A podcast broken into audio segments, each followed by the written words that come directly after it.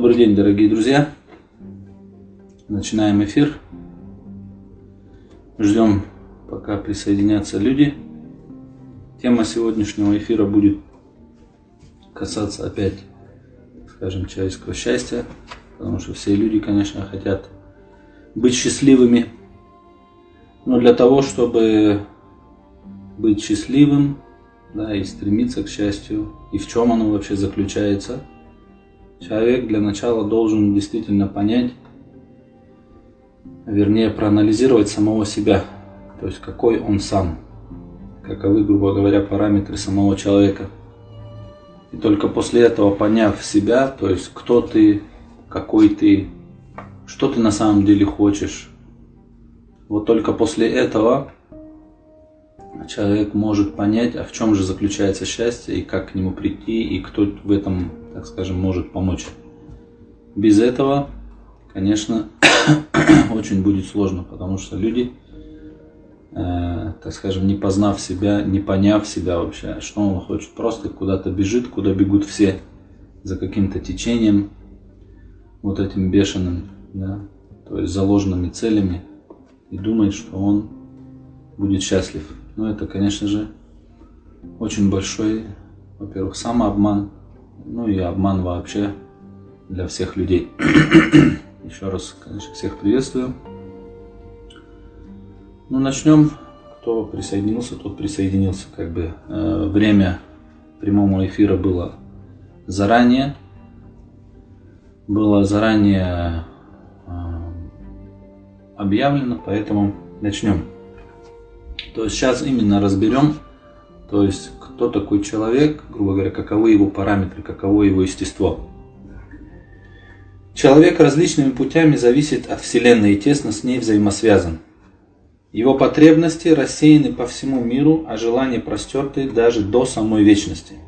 Действительно человек взаимосвязан со всем миром, со всеми созданиями, от всего зависит а его желания, потребности, нужды рассеяны мало того, что по всему миру, а также они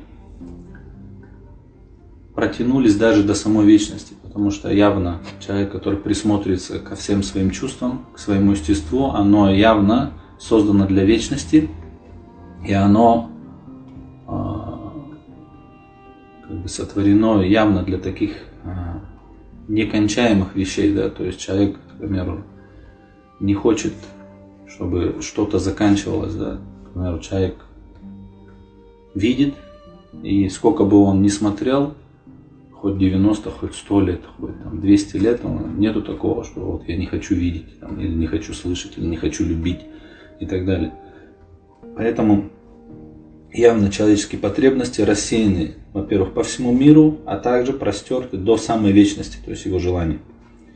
Подобно тому, как он желает цветок, так же он хочет и прихода весны. Подобно тому, как он желает иметь сад, таким же, также он хочет жить и в вечном раю.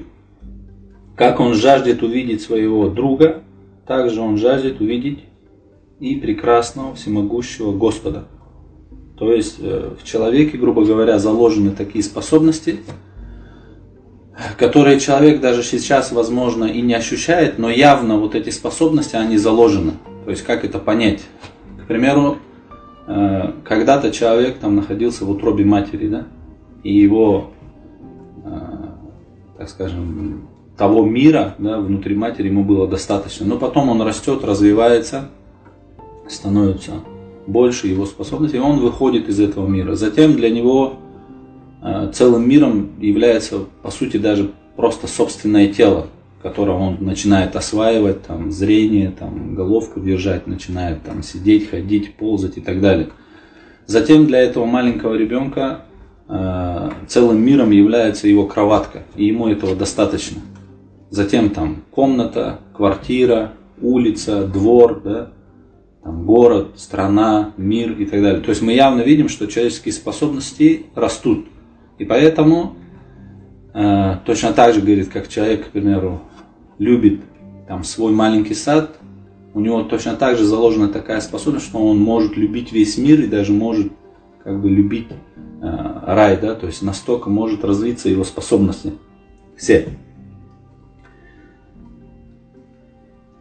То есть подобно тому, как человек нуждается в том, чтобы открыть дверь и навестить своего любимого человека, живущего в другом месте, таким же образом он, чтобы навестить своих близких и родных, 99 из 100 которых ушли в иной мир, и избавиться от вечной разлуки, нуждается в прибежище у обители одного абсолютно всемогущего, способного закрыть врата этого огромного мира, а затем открыть врата удивительнейшего иного мира, разрушить этот мир и вместо него сотворить и устроить другой вечный мир. То есть, грубо говоря, если человек действительно посмотрит на себя, на свое естество, на свои потребности, на свои желания, на свои чувства, а они каковы, то есть человек взаимосвязан со всем миром, да? то есть от всего зависит. Может, грубо говоря, пострадать хоть от чего, то есть умереть хоть от чего. То есть получается, что человек абсолютно слабое существо. Точно так же человек абсолютно бедное существо, да? То есть он во всем нуждается. То есть Э, его потребности протянуты до самой вечности. Плюс он переживает не только за себя, он переживает за всех тех, кого он любит. Да? То есть, какие бы с ними события ни происходили, да, и он. И вот теперь представьте, человек в таком положении. Он абсолютно слабый, абсолютно бедный, он совсем, взаимосвя... совсем взаимосвязан, можно сказать, всего хочет, но реально кто ему в этом может помочь? Такие же, как он, люди? Нет, правильно. Плюс человек смертен, и смертны все тех, кого он любит, и причем он смертен внезапно. Да? То есть, вот при таком положении вещей, да, как человек может быть счастлив? Да? То есть, сами просто подумайте, как человек, к примеру, может ли э, человека обрадовать Причем человека, которого, так скажем, приговорен к смертной казни, там, к виселице, может ли его обрадовать, там, не знаю, там, вкусная еда, там, какие-нибудь развлечения, там, не знаю, девушки и так далее. И плюс, если еще не просто его приговорили к смерти, а приговорили к смерти и на его глазах там убивают или вешают всех тех, кого он любит. То есть разве может принести ему радость и наслаждение и счастье вот эти какие-то материальные вещи, какие-то материальные наслаждения? Конечно же нет. То есть человек, который понял свое вот это положение, да, так скажем, свое естество, свои желания реальные, он тогда будет искать реальную, реальную помощь. А кто ему может помочь? То есть вот при таком положении вещей, то есть при таком положении самого человека, истинным Богом, то есть тем, кто ему может помочь, кому он вообще должен поклоняться, для человека может быть лишь только такой, один абсолютно всемогущий, милосердный, мудрый, в руках которого находятся бразды правления всей Вселенной, так как человек взаимосвязан со всей Вселенной, который обладает сокровищницами всех вещей, так как человек хочет всего, и человек не хочет, чтобы это заканчивалось. Да, то есть, поэтому ему нужен тот, кто является хозяином сокровищниц всех вещей, который все видит и повсюду присутствует, и который свободен от пространственных ограничений, от бессилия, от всякого рода недостатков и изъянов. Ведь бесчисленные человеческие потребности способен удовлетворить лишь только обладатель бесконечного могущества и всеобъемлющего знания. Следовательно, достойным поклонения является лишь только один всемогущий Создатель. Все другие не могут удовлетворить человека. То есть никто, кроме Создателя, абсолютно всемогущего Создателя, абсолютно богатого, никто не может удовлетворить человека, кроме Создателя, и еще раз, и вечной жизни. Итак, о человек, если ты будешь только его рабом, то в этом случае ты возвысишься над всеми созданиями. Если же ты уклонишься от поклонения ему, тогда превратишься в ничтожного раба бессильных творений.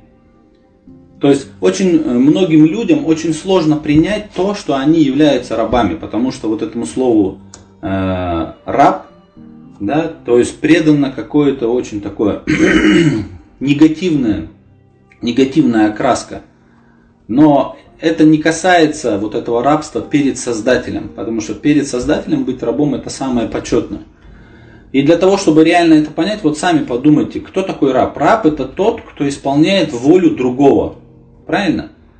Вот подумайте, что вы выбирали из того, что у вас есть? То есть, вы выбирали, кем вы родитесь, когда вы родитесь, где вы родитесь, кто будут ваши родители, какие у вас будут дети, к примеру, да, какой будет там цвет волос, глаз, форма, характер, чувства и так далее. То есть вы же ничего этого не выбирали. То есть и приход в этот мир вы не выбирали, и уход с этого мира, скорее всего, тоже не вы будете выбирать, да? Потому что есть очень, очень много случаев, когда человек вроде хочет жизнь покончить самоубийством, все для этого делает, но остается живой. И, как правило, после этого он говорит, нет, я больше не хочу там жизнь поканчивать самоубийством. То есть получается, что человек по-любому раб. Ну, просто у человека остается выбор, чьим рабом ему быть. Если человек отказывается быть рабом Всевышнего Создателя, то он будет рабом всего мира, всех созданий, всех причин. Потому что он взаимосвязан со всем. Он от всего зависит. То есть, либо здесь человек понимает, что есть тот, кто всем этим управляет, у кого находятся, так скажем, бразды правления всей Вселенной, у кого находятся, так скажем, сокровищницы всех вещей. И он, поклоняясь ему и становясь его рабом, становится абсолютно возвышен над всеми другими созданиями. То есть он понимает, что все ему служат благодаря тому, что Создатель их подчиняет. Если человек не признает рабство перед Создателем, он вынужден будет преклоняться перед всеми причинами, унижаться, трепетать, бояться, переживать. Это факт. То есть, если человек понадеявшись на свое «я», на самого себя, на свои силы, оставит упование и моление, и свернешь на путь высокомерности и притязаний, тогда с точки зрения благодеяния и созидания ты опустишься ниже пчелы и муравья, и будешь бессильнее паука и мухи. А с точки зрения злодеяний и разрушений ты причинишь вред тяжелее гор и станешь страшнее чумы. Да, о человек, у тебя есть как бы две стороны – Первая сторона обращена к созиданию и бытию, к добру и принятию. Вторая обращена к разрушению и небытию, к злу и отрицанию. С точки зрения первой стороны ты ниже пчелы и воробья и бессильнее мухи и паука. А в отношении второй стороны ты превзойдешь горы, землю и небеса. Ты поднимаешь на себя такой груз, от которого они отказались, уклонились и проявили перед ним свое бессилие. Ты будешь еще больше и громаднее, чем они, имеется в виду в разрушении. Ибо при совершении добрых дел, при созидании ты можешь осуществить это лишь по той мере, сколько есть твоих возможностей. В такой степени, насколько достигнут твои руки, насколько хватит сил. Если же будешь совершать злодеяние и разрушать, тогда твое зло перейдет свои границы, а разрушение получит свое распространение. То есть для того, чтобы это понять, действительно подумайте, чего человечество больше достигло. В созидании да, или в разрушении. И вы сразу же поймете, что человечество очень сильно продвинулось в разрушении, но очень мало продвинулось в созидании. Даже если люди что-то делают, не знаю, какие-то технологии, какие-то вещи, то эти технологии, как правило, очень плохо вписываются в этот мир. И мы видим последствия этого. Да? То есть люди что-то придумывают, что-то строят, что-то изобретают, но мы видим, что больше, как правило, отрицательных последствий от этого. То есть человек с точки зрения созидания очень слаб. А с точки зрения разрушения, на сегодняшний момент, то есть, так скажем, изобретения, разрушающие что-то, то есть, если человек все их применит, возможно, он вообще разрушит всю планету. Насколько сейчас есть, там, не знаю, ядерных зарядов и так далее. И мы видим, да, там кругом войны происходят, какие-то убийства постоянные. То есть, явно человек в разрушении продвинулся намного больше. И именно почему? Потому что он не подчиняется божественным законам. То есть система ценностей находится абсолютно в другой плоскости. Чтобы еще более ясно это понять, Приведем пример, к примеру, неверие, да, вот безбожие человека. Это некое зло, некое разрушение, непринятие существования Творца. Внешне кажется, а что тут такого, подумаешь, там человек не верит. Да? То есть, в принципе, это человек говорит, ну я же там вроде никого не убиваю, не ворую и так далее. Я просто не верю. Но оказывается, вот этот один единственный и внешне незначительный грех, он является очень большим разрушением. То есть один единственный грех заключает в себе оскорбление всей Вселенной. Пренебрежение ко всем божественным именам. Унижение всего человечества. То есть, действительно, вот это безбожие, да, неверие, оно оскорбляет всю Вселенную. Как это понять? Это похоже на то, что вот представьте, ну, мужчины точно поймут, к примеру, ты находишься в такой очень великой армии, к примеру, и находишься на параде, да, на построении перед своим величественным Творцом, да, ой, то есть правителем. И вдруг некто выходит, да, и берет и обвиняет, к примеру, лично тебя в предательстве перед твоим вот этим величественным Творцом. Ты представляешь, что есть этот человек, в какое тебя ставит положение, что он перед всей армией, перед твоим правителем тебя обвиняет в предательстве. То есть, насколько он заденет твои права вот эти, да? И точно так же вот человек, который не верит, который вот этим безбожием, он что делает? Он по сути, то есть все создания являются рабами Всевышнего, можно сказать, как некими солдатами, некими служащими правителя, то есть Творца. А человек говорит, да нет, они все сами по себе, все случайно, все как попало и так далее.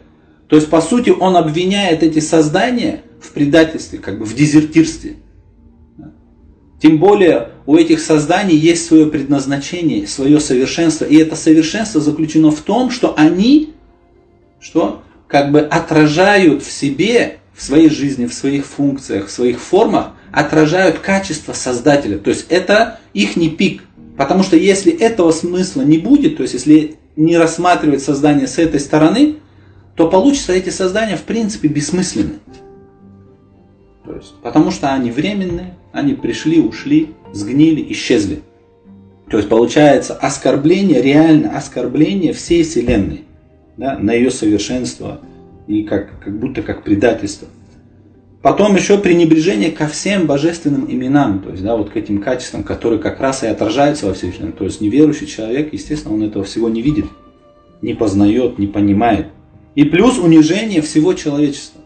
То есть безбожие что говорит? Человек это животное. Там, не знаю, кто говорит, произошел от обезьяны и так далее. То есть какому человеку, во-первых, приятно, что он животное. Посмотрите, все философы, все сказали, то есть вот такие, э, которые были именно на материалистическую философию опирались, они все сказали, что человек это животное. Просто одни сказали, что человек это там хищное животное, умное животное и так далее. Разновидность животного, короче. И только Всевышний Создатель в своих откровениях говорит, что человек это самое прекрасное творение. И это, конечно же, и плюс, опять же, если мы от человека, грубо говоря, уберем вот эти божественные смыслы, да, вот эти смыслы, связанные там с познанием Творца, с тем, что человек здесь, так скажем, зарабатывает вечную жизнь, да, что он готовится, развивается куда-то к вечной жизни и так далее. Если мы все это убираем и смотрим на человека вот так просто связанным чисто с этим миром, и мы понимаем, что человек становится реально бессмысленным созданием. То есть у него какой смысл? То есть даже э, в отношении этого мира у всех других созданий есть какие-то пользы, какие-то функции, которые они выполняют. А человек какую функцию здесь выполняет? Кому он приносит пользу? Никому, даже себе. Получается, что человек, когда на него смотреть с безбожием, да, в безверии, то есть не приписывая его Творцу вот к этим смыслам, человек реально становится как бы самый униженный, самый такой, да. То есть получается, что человек, который в неверии находится, то есть он не принимает существование Творца, он совершает очень значительный грех. Да?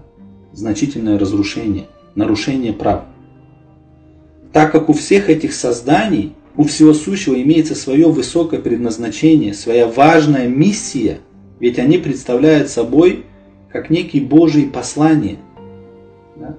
как некие божественные зеркала, в которых отражаются его качества, то есть какой он творец. И они являются как бы божественными служащими, вот этими своеобразными солдатами – этой великой армии Господа. Безверие же, не сводя их с высокого предназначения, которое заключается в отражении имен и качеств Создателя, служении Ему и свидетельствовании о Нем, опускает их до уровня бессмыслицы, забавы случайности, до тленных, быстро разлагающихся материальных тел, разрушаемых смертью, до степени бесполезности, никчемности, ничтожности. В то же время безбожие своим отрицанием, отрицанием Творца глумится над его божественными проявлениями в этом мире, да, то есть именами, качествами. Росписи и узоры и очаровательные и милостливые проявления которых видны по всей Вселенной, вот как бы в зеркалах этих созданий. А называемую человеком некую поэтическую оду мудрости, мудрости, ярким образом деклари, декларирующую великолепные проявления всех священных божественных имен, да, то есть человек в чем его уникальность как раз? В том, что он как бы полностью отражает в себе, в своей вот этой, как скажем, полной сущности, все божественные имена, качества. То есть все то, что Всевышний Создатель отразил во всей Вселенной, да, это в маленьком создании в человеке все это проявляется. Да? Но безбожие что делает? Превращает его в бессмысленное создание. То есть человек некое яркое чудо могущества, подобное семени, содержащим в себе зачатки некого вечного дерева, то есть вот этот маленький человек, но Всевышний его создал как некий удивительный механизм, через который формируется вечный мир, его личный мир. То есть человек здесь как семечко, а в ином мире, в вечном мире он раскроется как огромное дерево, как целый мир. Да, и каждое чувство, да, каждая способность человека является как неким каналом, грубо говоря, с которым, через который снимается копия с этого мира, и она переходит в иной мир. Да? То есть человек как видит, как он понимает, как он чувствует, это никуда не деется, это все, так скажем, пишется и формируется его вечный мир этого человека. То есть содержащим в себе зачатки некого вечного дерева и обладателя такого титула, как правитель земли, который взял на себя обязанность соблюсти завет перед Создателем, сохранить то, что ему верено Господом. Он превзошел с этой стороны землю, небо, горы и обрел превосходство даже над ангелами. Но безбожие же превращает в еще более презренное и слабое, в еще более бесполезное и беспомощное и бедное создание, нежели какое-нибудь самое ничтожное смертное животное. И опускает до уровня некого непонятного быстро изменяющегося простого портрета, лишенного всякого смысла. То есть реально просто подумайте. Я уже об этом говорил, то есть говорю, если посмотреть реально на этот мир как на некую картину, то все в ней гармонично, только человек непонятно кто такой. И у человека единственный шанс вписаться в гармонию этого мира, это именно соблюдать вот эти божественные законы да, двигаться в соответствии с теми смыслами, которые, которые возложил на него Создатель, то есть те цели, для чего он создан. Вот только тогда человек действительно приобретает смысл, возвышается и становится понятным, возвышенным созданием. А без этого, как здесь сказано, непонятный, быстро изменяющийся простой портрет, лишенный всякого смысла. Ну, пожил человек, ну, побегал здесь за удовольствием. Постарел, заболел, умер, сгнил, исчез. Все. В чем смысл? В чем смысл? Одним словом, страсти человека да, в отношении разрушения и зла могут совершить преступление, не имеющее границ. Просто посмотрите на историю человечества. Какое другое еще создание уничтожало даже собственный вид, то есть вот людей миллионами, десятками миллионов. Где такое видно? А мы не говорим о том, сколько он уничтожает других видов и в каком количестве. То есть, если он себе подобных в таком виде уничтожает, да, какие разрушения он производит? Это мы сейчас не касаемся духовных разрушений, да, то есть духовных каких-то прав создания, то, что мы в предыдущих пунктах говорили. То есть человек совершает преступление, не имеющее границ. Но в отношении добра, созидания имеет очень слабые и ограниченные возможности. Да, страсти человека за день могут разрушить дом. Человек просто психанул что-нибудь там, спичку кинул или там кого-то убил. За буквально какой день даже, меньше. Но не сможет восстановить его и за 100 дней. Но если человек отбросит свой эгоизм, да, вот это высокомерие в первую очередь, не будет следовать за своими страстями и будет просить Божьей помощи для добра, для созидания, исследуя, так скажем, тем божественным законам, которые Всевышний не спаслал в небесных писаниях. Если откажется от зла, разрушения, самонадеянности, покается и станет настоящим рабом Всевышнего, тогда он удостоится того, что Всевышний Создатель, все его способности, которые вроде бы вели его к разрушению, Всевышний их вот этими божественными законами, правильным использованием того, что тебе дано, разворачивает их в сторону того, чтобы человек делал добрые дела. И плюс, даже те в прошлой жизни, к примеру, человек вот, к примеру, не верил, да, не соблюдал божественные законы. Но потом он там покаялся, да, попросил Всевышнего помощи, начал соблюдать божественные законы, то Всевышний может вот эту его прошлую жизнь, которая была с минусовым знаком, грубо говоря, так как это было некое предисловие к тому, что он пришел к добру, к созиданию и так далее, то Всевышний может и этот минусовой период его жизни сделать плюсовым. Так как все оценивается по итогу. То есть и тогда имеющиеся в человеке бесконечные способности к совершению зла превратятся в бесконечные способности к совершению добра. И он обретет ценность уже как прекраснейшего творения в этой вселенной. Поднимется на высоты человечности. Итак, о беспечный человек. Посмотри на милость и щедрость Всевышнего Создателя. Несмотря на то, что было бы справедливым записывать человеку за одно зло тысячу, а добро записывать лишь одно к одному, или вовсе, вовсе не записывать. Да? Потому что реально человек в отношении зла, он является автором этого зла. И плюс это зло еще распространяется. То есть человек маленькое действие делает, кинул спичку, но сгорел целый дом, возможно, в нем кто-то погиб и так далее. То есть действие это было маленькое. Но итог-то какой? Очень ужасный. И по идее человеку должно записаться кучу зла. А это же цепочка небытия, она за собой ведет сколько страданий, сколько там пострадает тех, тех, тех, тех. Да?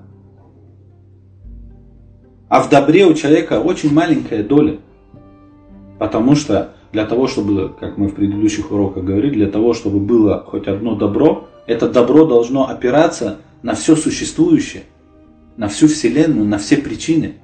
Если чего-то не будет, то ты не сможешь этого добра сделать. Человеку достаивается этого добра лишь тем, что у него есть вера, намерение, вот это желание, да, молитва к Богу. И Всевышний ставит тебе. Но Всевышний настолько милостлив, что Он тебе может за одно твое доброе дело, в зависимости, конечно, от чистоты твоего намерения, от искренности, с которой ты сделал это доброе дело, он может тебе это доброе дело записать как тысячу. А зло записывается лишь одно к одному. Хотя, по идее, по справедливости должно быть наоборот. За одно зло нужно приписывать тысячу, а за одно добро одно добро. Или вообще оно тебе не должно, по сути, записываться. Но все-таки Всевышний от своей милости зло записывает лишь одно к одному. А вместо одного добра иногда записывает 10, иногда 70, иногда 700, а иногда тысячи. И из этого, из вышеизложенного следует, что войти в этот страшный ад – это наказание за содеянное. И это совершенно справедливо. То есть на судном дне, в вечном мире, каждый человек, который попадет в ад – ни один из них не будет возмущаться тому, что он попал, попал туда.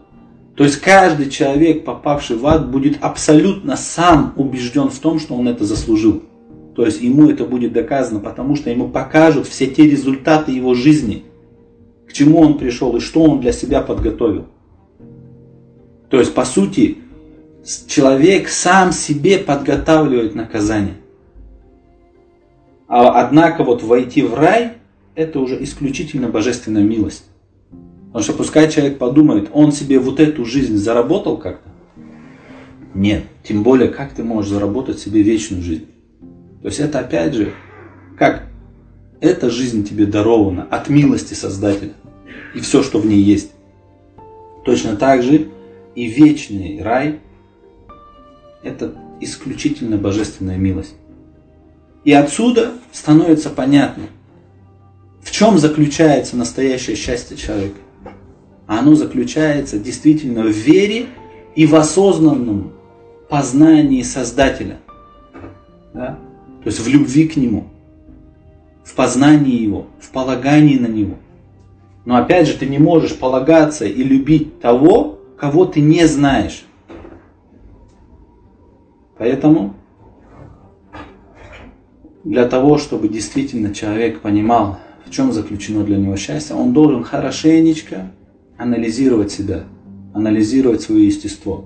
Кто он, какой он, чего он действительно хочет, каковы его желания, каковы его потребности. И вот когда человек это узнает, когда он вот это поймет, он поймет, что кроме Всевышнего Создателя, кроме вечной жизни, ничто другое не может его удовлетворить и сделать его счастливым. Ну, поставим точку на сегодня. Если есть какие-то вопросы, задавайте, пока мы в прямом эфире. Э, либо, если не успеете, можете э, задавать в директ, либо в WhatsApp писать, в шапке профиля это есть.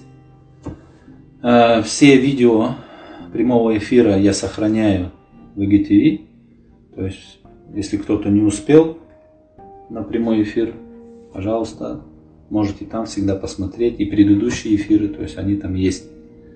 И также можете писать, опять же, какие темы вам интересны, что бы вы хотели, чтобы мы в предыдущих, в последующих эфирах обсудили, или, может быть, э, просматривая предыдущие эфиры, вы возникнут какие-то вопросы, какие-то неясности, то задавайте их а, в директ. Ну и сейчас я вот жду, пока вопросов нету. Еще чуть-чуть подожду, если не будет вопросов, то я отключусь. Отключу прямой эфир.